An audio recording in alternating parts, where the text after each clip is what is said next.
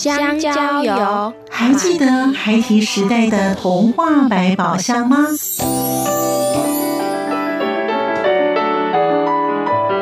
我是桂文雅，世界是一本美丽的书。我是曹俊彦，从小就喜欢画画。我的人生我是王淑芬。当全世界都在下雨，泥泞不堪，全世界。我是王家珍，持续不断，好好的写。我是林世仁，创作儿童文学，让我找到自己生命中的阳光，可以探寻到生命中充满不可思议的兴奋。现在就跟着徐凡，我们一起施展魔法，回到时光隧道里，一起去挖掘笔尖上孩提的奇幻之旅吧。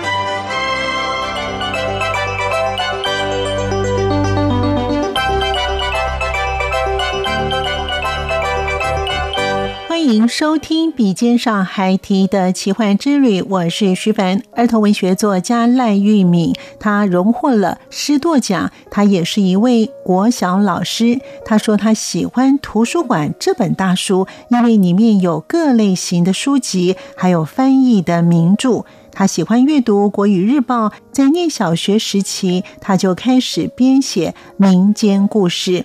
同时，老师他也以他自身的故事鼓励许多的小朋友们。导师说，阅读可以翻转生活，阅读可以疗愈身心。在今天节目当中，我们就跟着明明老师的脚步，一起去翻转生活，疗愈身心。欢迎收听作家私房话。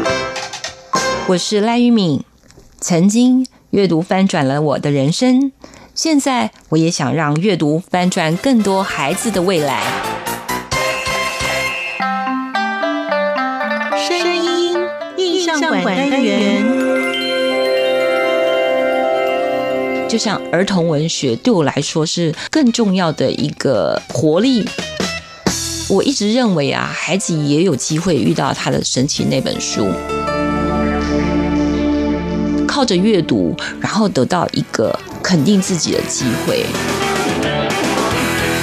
欢迎朋友们收听今天的节目。在今天节目当中呢，我们非常开心邀访到一位非常优秀的老师，他是呢英歌国小的赖玉明老师，而且呢，他也是一位儿童文学作家。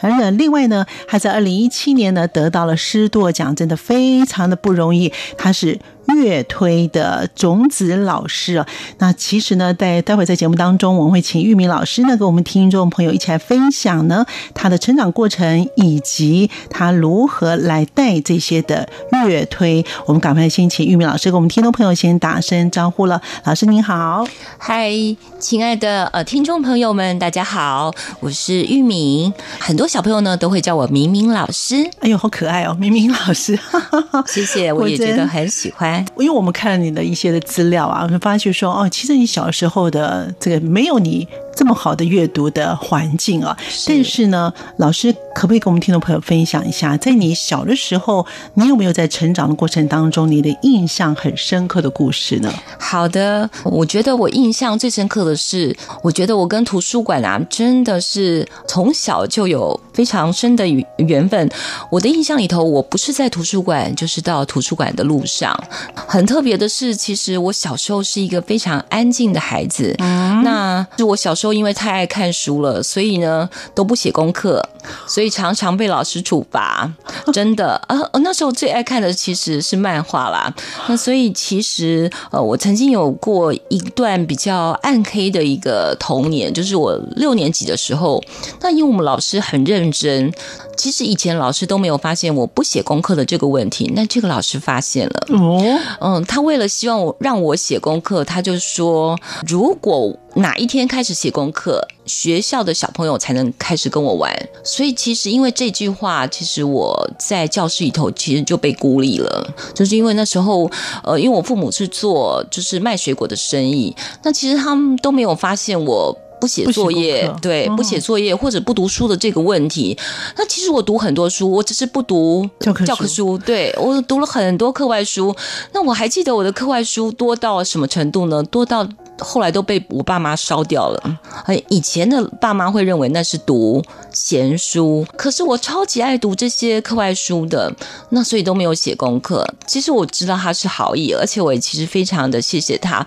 但是因为这句话，其实我在班上其实是被孤立的、边缘化的。对对对，然后所以能够陪伴我的，其实就只有书。然后我觉得，其实，呃，在我的童年，其实，呃，让我唯一觉得，嗯，很温暖的地方，大概就是图书馆和我所喜欢的儿童读物了。你那个时候多大呢，老师？那时候六年级，五六年级啊？你在小学到四年级，没有老师发现你没有写功课，不是都交作业吗？其实我觉得，我记得大部分的时候都是在教室里头被罚写。补写作业，所以也很少下课时间。嗯，好，那老师这么喜欢看书，你有没有最喜欢的书？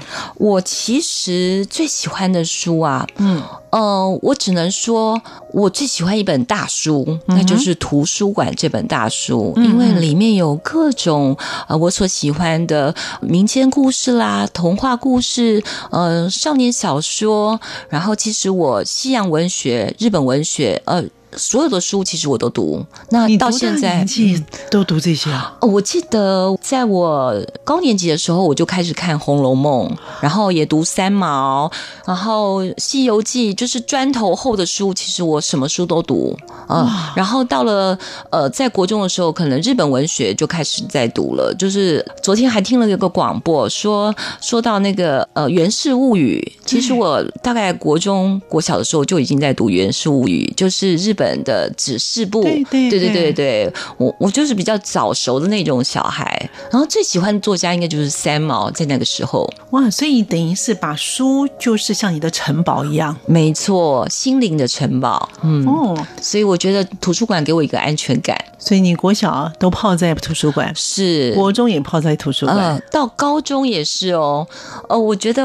我高中的时候，因为国小成绩很不好嘛，那所以其实我国中的时候被编入的是放牛班。嗯嗯。那我爸爸就觉得说，我大概从此之后大概就是女，就是只能做女工了。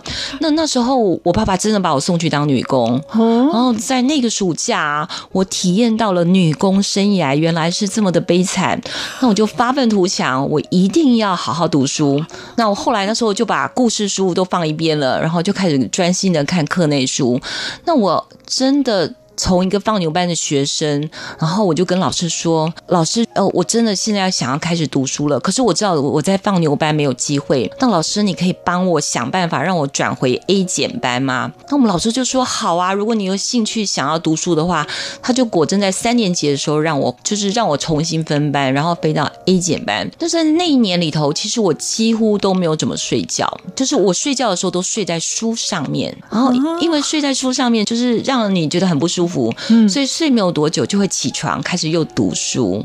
然后因为这样，其实啊，我一直不敢告诉别人说，其实我高中有考上。就是本来老师跟我说，他觉得我北联是没机会了，叫我去考桃联。那时候我不相信自己只能考桃联，就是我还是报了北联。但是那时候我考上了泰山高中。嗯，那时候我爸爸妈妈觉得。大概泰山高中也不是一个好高中嘛，那就觉得也没什么希望。但是我觉得我在泰山高中是蛮快乐的三年，呃，因为就是大家都觉得对没有压力，然后所以呢，那时候在泰山高中对面有一个图书馆，那我只要觉得有压力的时候，我就去泰山高中对面的图书馆看儿童读物哦。然后我觉得其实那个所有的课业压力最开心的时候，就是在看。儿童的小说、儿童的童话故事，哇！我觉得那个心灵上其实是一种，就是心灵的 SPA。然后把所有的压力都通通解解开来，对，释放了。那我就觉得说，图书馆其实对我来说是一个很重要的地方，就像儿童文学对我来说是呃更重要的一个活力，还有一个呃心灵的，有点像是对。那也就是说，你老师从念高中开始就喜欢儿童文学，应该说是从小的时候，从小的时候你就喜欢儿童文学，对对对。那那个时候你还有记得什么样的作家？哦，我小时候大。大概比较记得的就是，都是大部分都是我父亲给我的第一个礼物，就是《三国演义》。在四年级的时候，对我小时候就看《三国演义》。哦，然后作家，我觉得我很喜欢看外国的作家，譬如说，呃，印象很深刻就是孤雏类。然后《苦儿流浪记》《孤女孤女的愿望》，对对对对，大概都看一些外国的。然后《爱丽丝梦游仙境》，哦，对，都是翻译的文学作品比较多。哇，那个时候已经是看到国外的这个书籍了。忘了说，其实对我影响很大的还有一个是《国语日报》。嗯嗯嗯，为什么呢？因为啊，我们家其实爸爸妈妈是做生意的，所以他们其实没有很注重我们这个阅读习惯的培养。但是很神奇的是，我就是很喜欢阅读。老师其实有订《国语日报》，嗯，但是他是给全班看的。那我就跟老师说：“老师，你那个泛黄的《国语日报》可以送给我吗？”所以老师就把整叠的报纸送给我。嗯，我记得我的暑假都在看《国语日报》，我觉得真的对我而言啊，就是我的写作的一个开始。对。其实就在阅读《国语日报》上，就是开始阅读《国语日报》上的一些故事。所以其实啊，我很早以前就有在写作，在小时候我就开始写一些民间故事。自己编的民间故事哦，哦，就觉得自己好厉害哦！哎呦，我在读民间故事的时候，就发现其实民间故事应该都是编出来的。那我自己也可以写民间故事，所以我小时候开始，除了抄一些名言佳句啊，就是《国语日报》上都会有一些文章，然后有一些名言佳句，就会自己把它摘录下来。除了写一些心情小语之外，其实我就会写一些故事。然后那些故事都会觉得，现在想来都觉得有点好笑。对，那怎么留起来？其实我印象最深刻的是没有留起来，但是我印象最深刻是我那时候写了一个鲛人的故事。鲛人，鲛人就是美人鱼。哦，中国传传说中就是美人鱼。那可是中国的美人鱼不叫美人鱼，叫做鲛人。那听说呃呃不是，是鱼，左边是鱼部，然后右边是一个交换的交啊，交通的交。但这鲛人呢很。很特别的是啊，他们流下来的眼泪会成为珍珠啊。那时候就利用这个故事，然后就写了一个鲛人的眼泪，然后怎么变成珍珠，然后怎么帮助一个孝子。呃，你就会猜得想得到后面的结局了，就是鲛人的珍珠帮了孝子，然后帮了他的母亲，帮了他的家人，然后最后鲛人怎么回到大海？但是这 其实可能就是一个老套老梗的故事，但是呢，哎，小时候就会想要编一些这样故事。那个时候多大？大概也是六年级韩国中吧。这么小哦，对，你很有创意的天分。那老师呢？什么时候开始真正写作？然后你你有去投稿吗？哦，真正写作大概在大学的时候。嗯，大学的时候呢，因为我其实呃一直都很喜欢就是儿童文学。那大学的时候第一次写作大概是在写童诗，参加了大学，因为我这念的是台东师院，那现在是台东大学。那那时候参加了童诗创作。他就那时候比赛得到第三名，就是写太阳。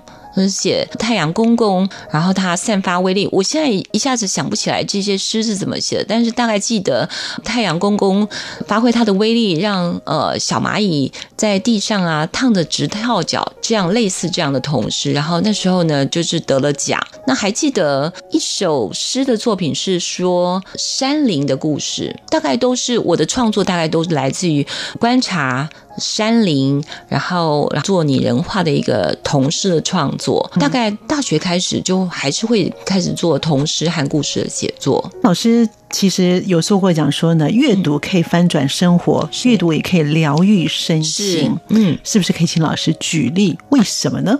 好，那我其实非常啊喜欢大概文化董事长郝明义先生说的，他有一本书叫做《寻找那本神奇的书》。他说，人呐，在生命中往往在不知道哪一个瞬间，就会有一本书会翻转你自己的人生。那我刚刚说了，翻转我人生其实就是图书馆这。本大书。我一直认为啊，孩子也有机会遇到他的神奇那本书。我刚刚提到了我自己小时候其实有一段暗黑的童年。呃，人的童年，嗯，其实有时候是有的人可能需要一辈子来疗愈自己童年的伤，那有的人是用童年的快乐经验，应该说童年会是他一个很重要的养分。但我要跟大家说的是啊，我是有一个比较暗黑的童年，就是我说我被老师就是孤立在教室的那一段。时光，那其实那一段的时光，其实会让我觉得自己不是一个很好的孩子，然后我就觉得自己是一个很笨，然后呢很差，做什么事情都会失败的小孩，被标签化。对对对，被标签化。然后我真的觉得自己不是很好，所以其实像现在，我觉得有一点小成就了之后，我还是常常怀疑自己。真的，我到了得到师铎奖的时候才开始。其实师铎奖要得到师铎奖，其实不是很容易。是的，对，嗯，其实我也没有很想要，就是特别去拿这个奖。最后的面试的时候啊，那时候要写一段自传，然后写两百字。我记得我写那两百字就哭了三小时啊，因为我觉得其实真的阅读很疗愈我，就是。我一直认为自己不够好，然后是一个很笨的孩子。可是我觉得，为什么我得师铎奖呢？其实我是不是为了自己想得奖？其实我是想要告诉孩子们说，孩子，其实如果你一直相信阅读，有一天你也会像明明老师一样，有机会靠着阅读，然后得到一个肯定自己的机会。那我觉得得师铎奖其实是主要是想要告诉其他的孩子说。曾经我也是一个这么糟糕，然后可以说是教室的隐形女孩，就是在教室角落没有人注意到你，然后老师可能也放弃你，爸爸妈妈也认为你已经没有希望了。可是如果你愿意持续的阅读，然后总有一天你会发现阅读给你的能量是如此的强大，然后强大到。你有机会能找回自己曾经失去的那些呃自信心，或者曾经你以为你可能做不到的事情。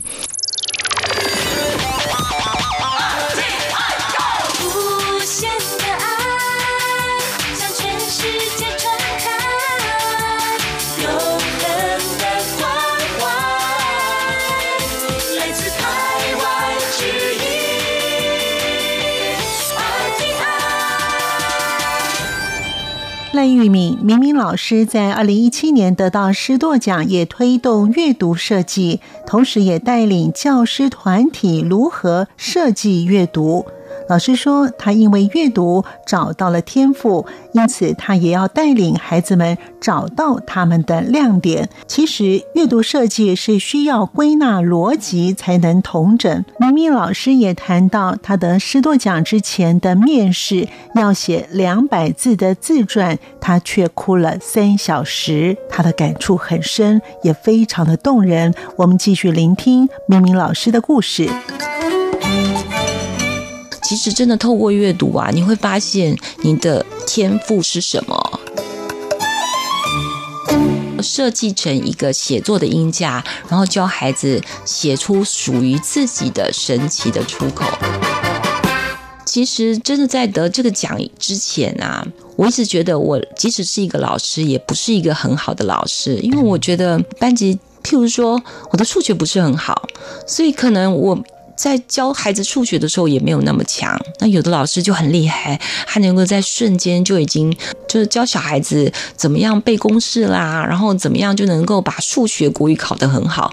可是我不是那种型的老师，我不是能够短期间就把小朋友的学业提高分数的那种老师，但是我觉得我是那种可以帮助孩子利用阅读，呃，让他自学，然后最后成功的。点亮自己，找到自己的那个亮点，然后天赋，能够有机会做一个自己的那个老师，这是我自己觉得，当一个老师应该是要让每个孩子找到自己的亮点。不可能每个孩子都是会读书的孩子，我不是那种孩子。但是其实真的透过阅读啊，你会发现你的天赋是什么。那我后来发现，原来我自己的天赋就是阅读。我真的天生就是爱读书，然后天生就是会阅读。可能我做什么事情都不是那么好，但是我阅读真的，我觉得我真的在阅读方面是有一份专长的，然后还可以很骄傲的跟别人说：“你看，其实其他的你可能都不好，但是光是阅读，我就有机会在这里接受徐凡的访问。”哇，真的，明英老师讲的这段话，我觉得非听了非常的感动啊。其实明英老师非常的优秀，他其实也得了其他的奖项，在二零一七年得到了师铎奖，而且呢，他还去培植了许多。的老师哦，当一个像是呃种子教师一个领头羊的，而且老师也推所谓的科普阅读。我们刚才前面已经听到呢，明明老师告诉我们说，阅读呢，在这个大海当中，你可以找到你自己的亮点。所以老师呢就推广阅读写作。然后呢，所谓的阅读设计，这个阅读设计啊，是我在看老师资料的时候，我觉得很讶异的。阅读就阅读啊，怎么会有设计呢？这个创意的想法怎么样来实施呢？老师，呃，我觉得啊，阅读其实它很神奇的一个地方是，呃，你有没有读懂这个作家的写作手法？就是，嗯，我觉得啊，就是我们不是只有读而已，其实，其实我们读出来这本书的特色，除了读懂作家写什么之外，我觉得每个作家其实都有他自己的创作的基模。那你能不能看得出来，这个作家在创作每本书的时候，创作手法，然后加以归类，然后变成一个音架，可以教导孩子做写作？那我举个例子来说，就是我之前创作了一个课程，叫做《阅读的隧道通往哪里》。这里我就问徐凡一个问题喽，嗯，就是你有没有看过哪一类的儿童文学故事里头呢？有提到一个通道，然后这个通道呢是一个神秘的通道，或者是一个普通的通道，然后通往哪里的一个故事呢？哈利波特算不算？是，没错，真的，哈利波特那个月台对不对？嗯，那还有，就拿那个爱丽丝梦游仙境，是不是有一个神奇的树洞？神隐少女是不是也有一个？对，还有掉进兔子洞里，那就是爱丽丝的吗？对，《爱丽丝梦游仙境》就是兔子洞。那神隐少女就是一个古钟楼，就是看起来是一个很普通的一个红色的钟楼，对不对？可是走进去之后，千寻和他的爸爸妈妈其实来到了一个神鬼交界的一个地带。是，通常呢，就是我们就会发现，所有的作品，很多作品都有一个神奇的入口，可是都。会有一个神奇的出口，那你就会发现。这个作者啊，通常会安排主角可能是一个普通孩子，譬如说千寻，他就进入了一个入口，这个入口可能很特别，但是它的出口绝对是让你觉得很神奇。那这个神奇的地方呢，就靠你怎么样去做书写了。那你看《哈利波特》也是，对不对？嗯，就是火车站。那我们刚刚说树洞更是，呃，《爱丽丝梦游仙境》在树洞里面，然后掉进了树洞，变大变小，变大变小，然后。然后在里面也遇到很多奇遇，最多神奇入口的该说是那个哆啦 A 梦了。嗯，它的神奇入口一个是那个它的任意门，还有一个是它的那个神奇的抽屉，就是它的呃时光抽屉。那我就发现了，哎，真的耶！除了这些以外，还有很多作品也是，譬如说，不知道你有听过《纳尼亚传奇》。嗯，他的书《纳尼亚传奇》，对对对，《纳尼亚传奇》是电影，对不对？对。可是他是书，对，狮子女巫魔衣橱，对，魔衣橱一打开来，哎，那个魔衣橱，我记得印象里头就是那个衣橱，其实看起来。就是一个普通的衣橱，嗯，可是翻开那个皮毛大衣之后，一走进去，竟然是一个冰雪的魔兽世界。是的，对。那我们就透过就是阅读不同的书，呃，还有一本叫做《穿过隧道》，是安东尼布朗的书，然后里面呢也是在讲两个兄妹如何穿过一个看起来像。小隧道的地方，然后到了一个什么样的地方，然后那个妹妹去解救哥哥的故事，我就发现了很多作品都有类似的入口，然后有一个出口，那我就搭了一个音架。教孩子怎么读出口和入口，然后呢，也教孩子怎么去设计，就是借由这些类似的、相同主题的书，然后设计成一个写作的音架，然后教孩子写出属于自己的神奇的出口。哇，好棒哦！真的，这些呢，去花钱上课还不见得上得到。我要跟只要讲那个公费小学的就可以上到。那我要跟大家分享一个啊，就是我觉得最近。写的最棒的一个学生，他。他的这个作品写的叫《瓦盆记》。瓦盆记，对他把他所有阅读的能量都用在他的写作上哦。瓦盆记，你就想到什么？乌盆记，呃，对，没错。那包青天，对，包青天。那最有趣的地方是啊，这个小孩竟然还用到了他在里面写说瓦盆记头，他用回音法，他说这是一种法术，就回音法就是回影，回就是。回来，然后影子，那回影术呢，就是一种召唤的法术，召唤出来谁呢？他召唤出来福尔摩斯，帮他，他把福尔摩斯呢从书里头召唤出来，然后帮他破一个神奇的案件。